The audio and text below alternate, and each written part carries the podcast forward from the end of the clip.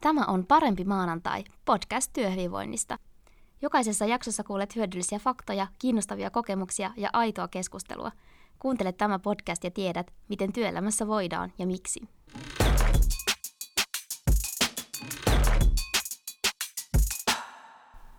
Mitä jos sä olisit parhaimmillasi töissä just sellaisena, kun sä olet oikeasti? Kaikkien omien piirteidesi kanssa, millainen sä sitten ikinä satut olemaankaan?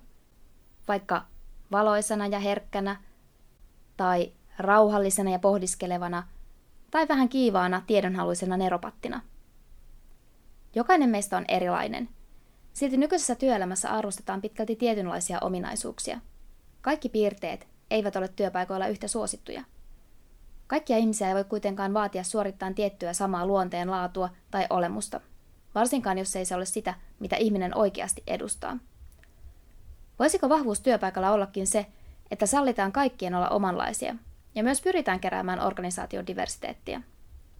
Tutkitusti monimuotoinen henkilöstö synnyttää helpommin innovaatioita kuin sellainen, jossa kaikki on keskenään mahdollisimman samankaltaisia.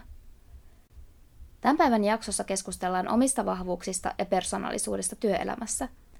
Aihe koskettaa monia työpaikkoja ja aloja esimerkiksi sitä kautta, että nykyisin teknologiaa voidaan hyödyntää yhä aiempaa enemmän joten ihmisten ei enää tarvitse tehdä rutiinitöitä kuten ennen, vaan sen sijaan työntekijän persona ja sosiaaliset taidot korostuu. Työn luonne on jo nyt muuttunut paljon. Aiemmin hyvän työntekijän ominaisuuksia oli esimerkiksi velvollisuuden tuntoisuus ja vaatimattomuus, mutta nämä piirteet ei ole enää nykypäivänä valttikortteja työmarkkinoilla.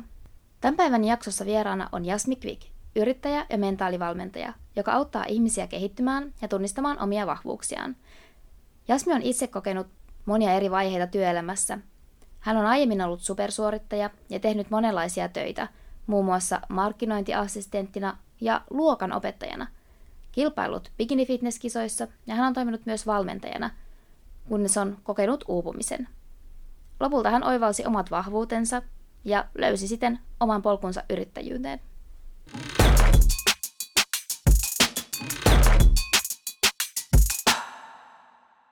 Jasmi, mahtavaa, kun pääsit vieraaksi tähän podcastiin.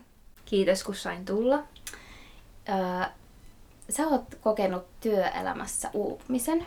Joo. Öö, kerro vähän, että miten se uupuminen tuli sun elämään ja miten se vaikutti suhun? Joo. Oikeastaan tota, kun se tuli, ja vaikka puhutaan paljon työuupumisesta ja vaikka mä kävin työpsykologin kanssa keskustelemassa tästä ja se oli niin sanotusti nimellä työuupuminen, niin ei se ollut se pelkkä työ, mikä mut uuvutti. Mm. Että mulla oli elämässä todella monella osa-alueella suorittamista ja mulla oli tosi monta rautaa tulessa. Ja vaikka oli mieluisiakin asioita, niin helposti meiltä ihmisiltä tuppaa unohtumaan, että semmoinen mukavakin tekeminen, niin sekin mm. saattaa myös uuvuttaa. Ja mun mielestä työelämässä pitäisi olla aina tasapainossa ne omat voimavarat ja työn kuormittavuus. Eli ei ole hyvä asia, jos työ on liian kuormittavaa, mutta ei ole myöskään hyvä asia, että jos se on liian helppoa. Että silloin mulla ainakin itsellä tulee helposti turhautuminen ja sitten alkaa etsiä niitä kiksejä elämän muilta osa-alueilta. Mm. Mutta mulla tosiaan tuli tämä oma uupuminen noin ö, reilu kaksi vuotta, alle kolme vuotta sitten. Ja siihen liittyy muutokset useilla elämän osa-alueilla. Mä erosin kahdeksan vuoden pitkästä parisuhteesta. Jouduin myymään yksin meidän iso paritalo, mihin toinen osapuoli ei osallistunut ollenkaan. Lisäksi mä olin silloin menossa kunnallisvaaleihin ehdolle, oli paljon vaalityötä. Ö, olin lopettanut jo fitnessissä kilpailemisen silloin, mutta treenimäärät oli edelleen suuria. Eli treenasin vähintään 5-6 kertaa viikossa salilla. Mm kaikki aerobiset treenit siihen perään. Edelleen punnitsin ruokia gramman tarkkuudella niin kuin fitnesskisa-aikoina. Sitten olin tosi monessa yhdistystoiminnassa mukana. Olin meidän fitnessä hyvällä sykkeellä yhdistyksen ja Pirkkalan kokoomusnaisten puheenjohtaja. Eli vähän niin kuin hamusin tämmöisiä kaikkia luottamustehtäviä ja ehkä arvotin itseeni sitten näiden mun tittelien ja suoritusten kautta sitten olin tietenkin päivätöissä tuolla yläasteella vaativassa työssä erityisluokan opettajana, opetin jopoluokkaa ja sitten vielä viimeistelin mun gradua, eli mulla oli yliopisto-opinnot siinä vaiheessa, että aika monella elämän osa-alueella oli mm. paljon meneillään. Joo. Miten se tapahtui, se sun uupuminen, tai miten se niin kuin ilmeni? Oliko se jotenkin... Mm. Ei ollut semmoista mm. yhtä yksittäistä tapahtumaa, että mä tajusin, että nyt mä oon tosi uupunut ja muuta. Oikeastaan mä aloin tajuta vasta sen, kuinka väsynyt mä olin siinä, kun mä olin päässyt siitä väsymyksestä yli ja aloin mm. vähentää juttuja ja aloin ottaa omaa aikaa ja aloin matkustella yksin. Silloin mä vasta tajusin, että kuinka uupunut mä oon. Mutta että semmoisen, miten mä huomasin sen arjessa, niin semmoinen jatkuva väsymys, innottomuus, öö, semmoinen itkuisuus ja olin niin kuin tosi kireä, että en, en ollut oma itseni, että jos mä tänä päivänä katson vaikka valokuvia siltä ajalta, niin sen huomaa ihan kasvoista ja katseista, että semmoinen niin kuin läsnäolo ja mm. lämpö ja onnellisuus ja kaikki semmoinen oli kadoksissa.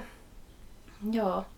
Näet sä, että kun sulle kävi näin, että sä mm. uuvuit, niin olisiko sieltä jostain työpaikalta pitänyt tulla jotakin? Olisiko jonkun pitänyt kiinnittää siihen huomiota? Olisiko ollut mitään tehtävissä, että olisi joku muu seurannut, vaikka työnantaja olisi jollain tavalla seurannut sitä tilannetta? Joo, no mä koen, että osittain, osittain sillä oli varmasti tekemistä, että mä koin jääväni aika paljon kollegaalisen tuen ulkopuolelle. Eli ö, mä opetin sitä jopoluokkaa ja meillä oli koulussa sisäilmaongelma yläasteella. Ja esimerkiksi mut siirrettiin mun 12 oppilaan ja sitten mun työparini, joka oli koulunkäynnin ohjaaja, kanssa taksiasemalle tekemään tätä meidän työtä. Eli me oltiin koko kouluyhteisön ulkopuolella. Okay. Ja koska sieltä taksiasemalta kunnan keskustasta oli jonkun verran matkaa sit siihen yläasteelle, niin ei siinä tullut mieleen, tai ei oikein jaksanut enää sitten käydä syömässä siellä näkemässä muita opettajia opettajahuoneessa. Mitkään kuulutukset ei tietenkään kuulunut sinne, eli jäätiin muun muassa luokkakuvasta paitsi, tai kun otettiin niin kuin opettajien koulukuva, mm. niin ei kukaan ilmoittanut meille. Nyt se kuulostaa ihan naurettavan pieneltä asialta, mutta silloin joku tämmöinen niin kuin ryhmään kuuluminen ja luokkakuvasta pois jääminen opettajan luokkakuvasta, niin se tuntui tosi henkilökohtaiselta ja loukkaavalta. Lisäksi mä olin vasta valmistunut opettaja, mä en tiennyt vielä, että miten näitä asioita tehdään. Niin mä joudun tekemään ne oman pääni mukaan. Mutta toisaalta mä oon myös aina tykännyt tehdä oman pääni mukaan, että se toimi siinä mielessä, että mä olin mm. myös silloin vähän niin kuin tämmöinen yrittäjä, että on aina tykännyt yrittäjän vapaudesta.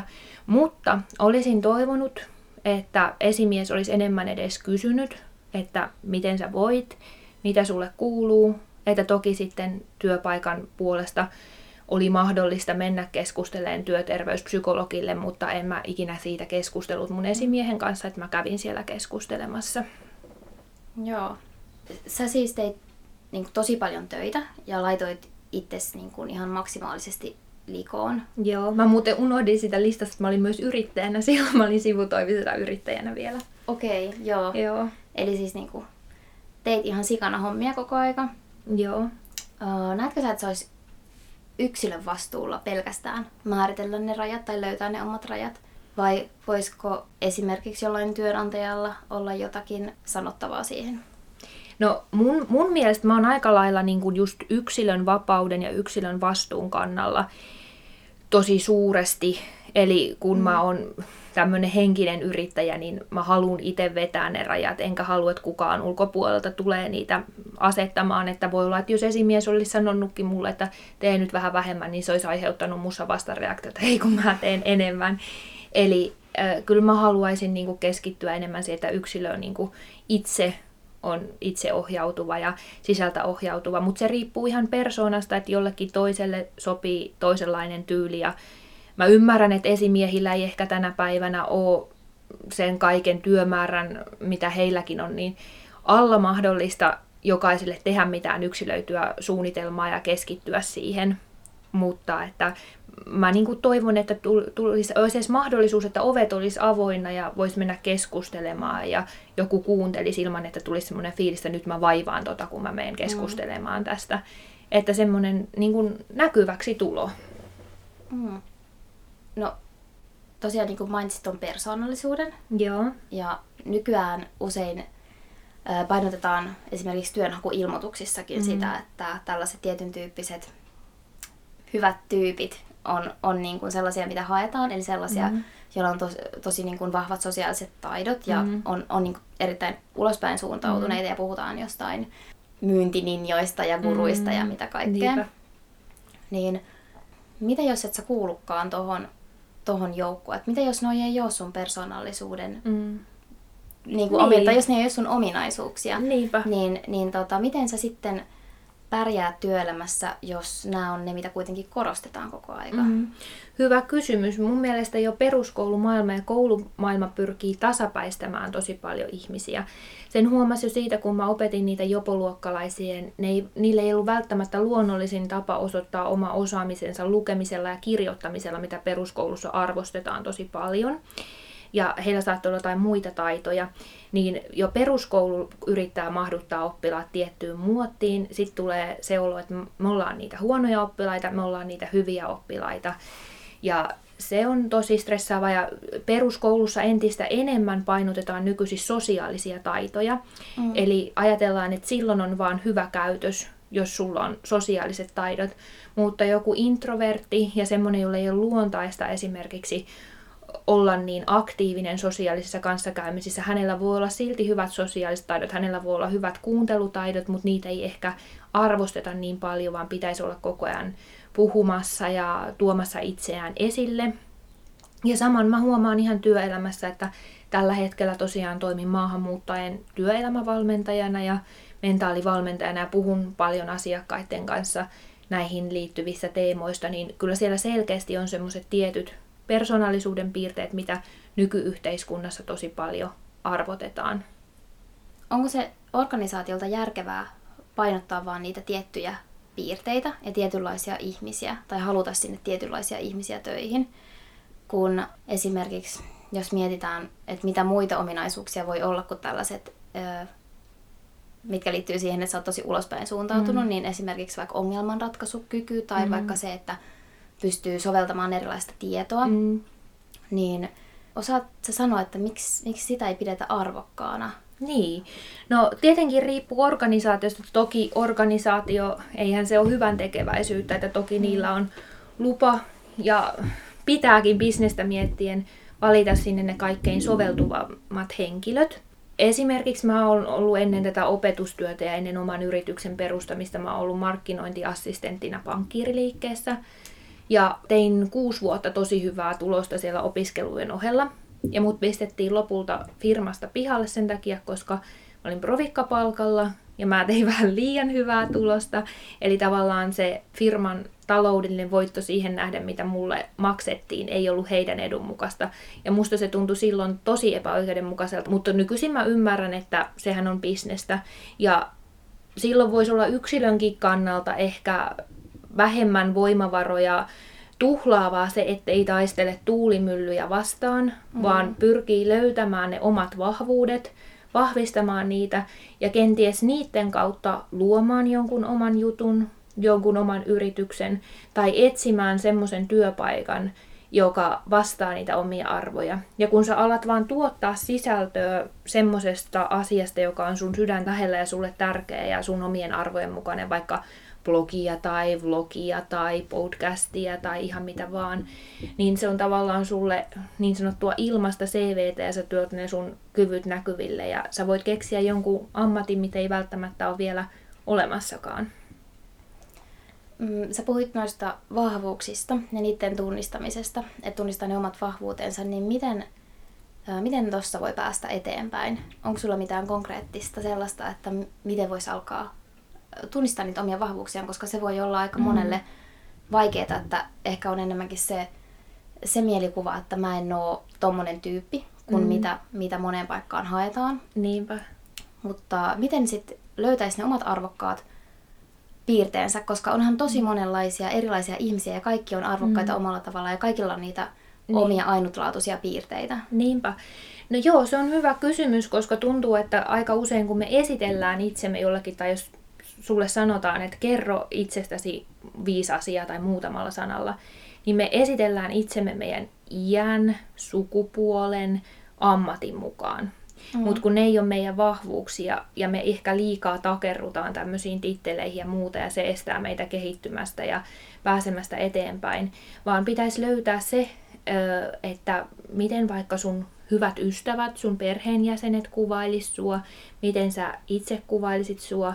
Se saattaa olla ihan ristiriidassa sen kanssa, mitä sä vaikka teet tällä hetkellä, joten sun ei pidä etsiä siitä, siitä missä sä tällä hetkellä oot. Aika usein ne on lähellä sitä, mitä tykkäsi tehdä jo lapsena. Mm. Eli voi muistella, että mitä harrasti lapsena, mitä teki lapsena, miten sua kuvailtiin lapsena. Saattaa olla, että mulla on kadotettu ne. Tai sitten sä oot ollut lapsena ja nuorena ihan hukassa ja ajautunut tiettyyn ammattiin ja sä huomaatkin nyt, että sä oot jotain ihan muuta, koska ihmisellä on lupa muuttua. Mutta että mä aika paljon mun valmennusasiakkaiden kanssa käyn ihan semmoisia harjoituksia, missä vaikka ympyröidään useiden vahvuuksien joukosta niitä omia vahvuuksia, mm. kerrotaan oppilaiden kanssa toisillemme vahvuuksia, on lupa kehua. Mä yritän kehua mahdollisimman paljon mun oppilaita ja ystäviä. Sitten hyvä kotitehtävä monelle, että kysyy siltä lähipiiriltä, että mitkä on niitä sun hyviä ominaisuuksia. Ja mä huomaan, että nämä positiiviset ominaisuudet ja mun vahvuudet, mitä mä nyt voin hyödyntää työelämässä, niin on joskus ollut mulle niitä taakkoja, jotka on estänyt mun aikaisemman pärjäämisen aikaisemmissa työpaikoissa ja mä oon ajatellut, että mä en ole saanut olla semmoinen. Mutta nyt kun mä oon löytänyt sen oman jutun, niin mä oon huomannut, että nämä heikkoudet on kääntynyt sitten vahvuuksiksi. Joo. Mites, tota, miten sä näet sen, että olisiko työnantajilla mitään vastuuta siitä, että ne kaikki erilaiset ihmiset näkyisi siellä työpaikalla ja ne erilaiset vahvuudet, ettei vaan niin painotettaisi jotakin tiettyä, vaikka niitä myyntituloksia aina jossain kuukausipalaverissa ja niitä, mm-hmm.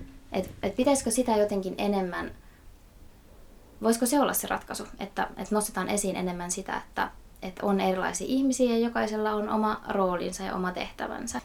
Kyllä, kyllä varmasti silläkin on merkitystä, koska jos ottaa vaikka, että painotetaan jotain myyntituloksia, niin tosi suuri merkitys on vaikka jollain työpaikan viihtyvyydellä. Siellä saattaa olla sellaisia ihmisiä, jotka omalla tavalla luo sitä työtyytyväisyyttä ja sitten usein niiden merkityksen huomaa vasta, kun niitä ei ole enää. Mm, että tämmöisiä pieniä asioita koitettaisiin nostaa esiin, laitettaisiin vaikka jollekin diplomi, että viikon hassuttelija ja mm, tälleen mm. että nostettaisiin näkyvästi niitä ominaisuuksia esiin.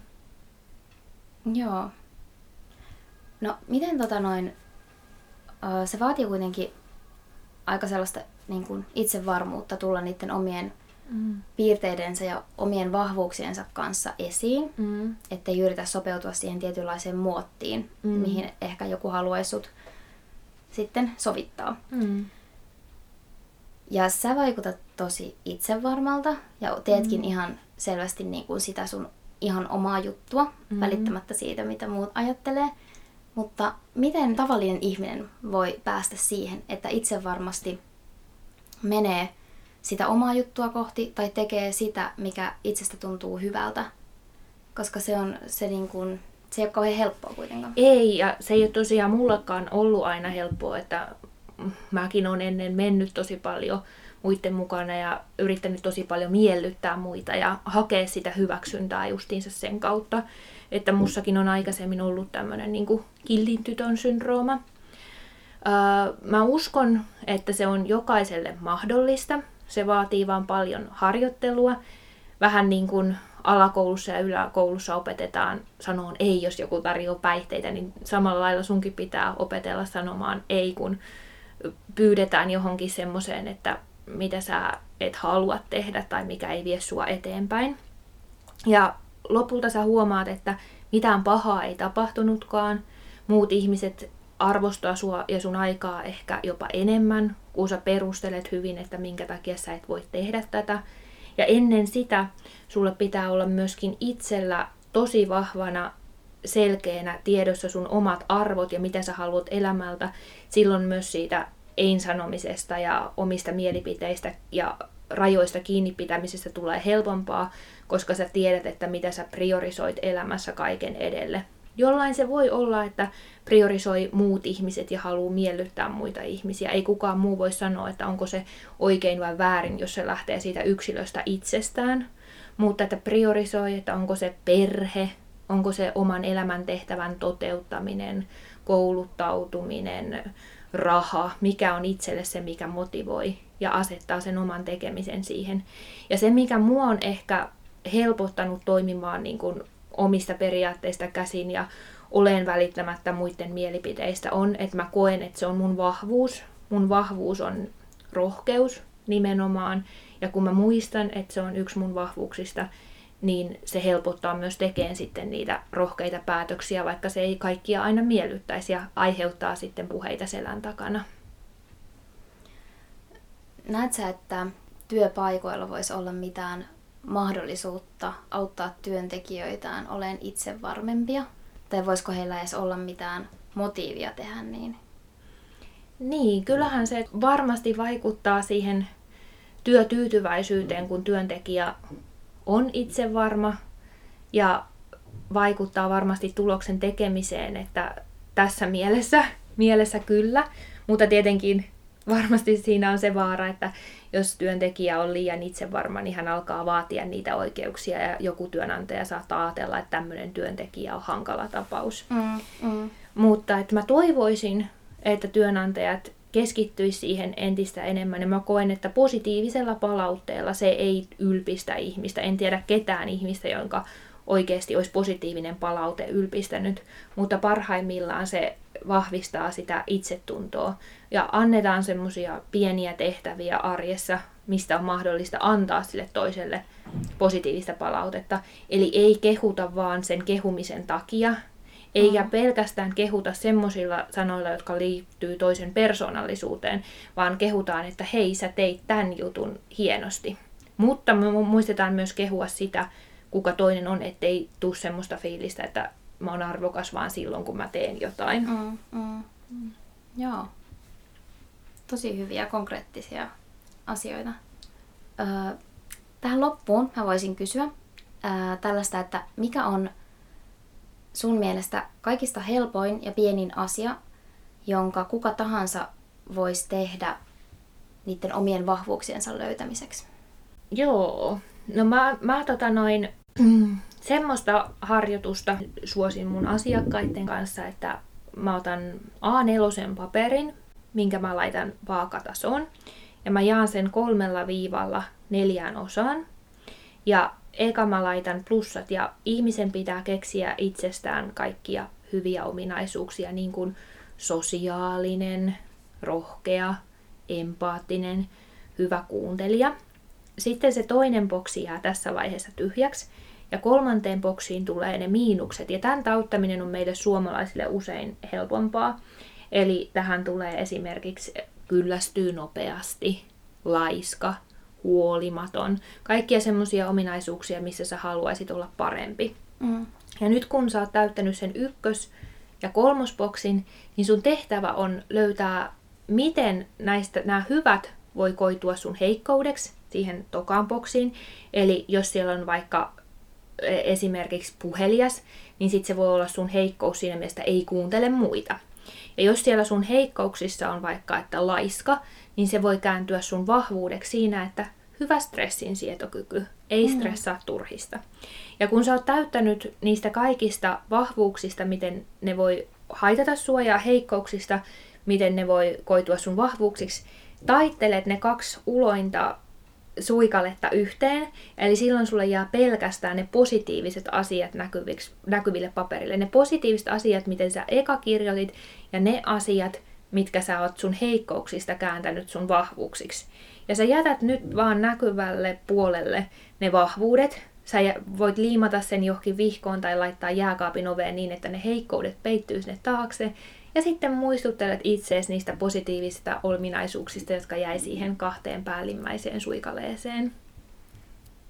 Ihana, kuulostaa tosi konkreettiselta. Joo, kannattaa tehdä heti, heti tänään ja se on hauska harjoitus.